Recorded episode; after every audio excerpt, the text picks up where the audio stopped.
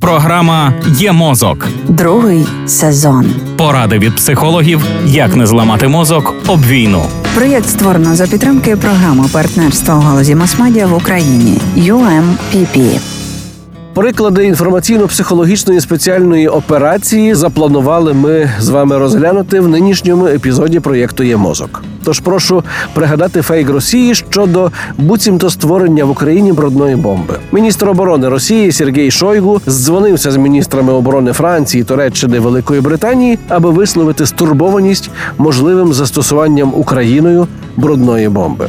Західні лідери засудили спроби Росії звинуватити Україну в готовності застосувати брудну бомбу.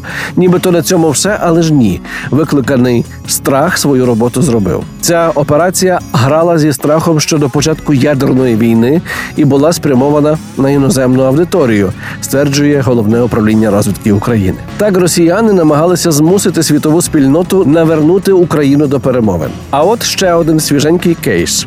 Вірусне повідомлення у мережі про критичну нестачу крові в Національному інституті хірургії, куди з фронту привозять важкопоранених українських бійців. Першоджерелом цієї інформації стала анонімна веб-сторінка, створена наприкінці 22-го року.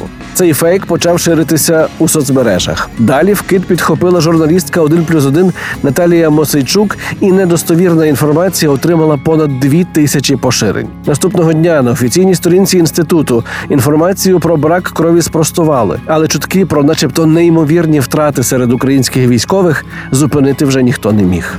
І псо ворога знову виявилось досить успішним.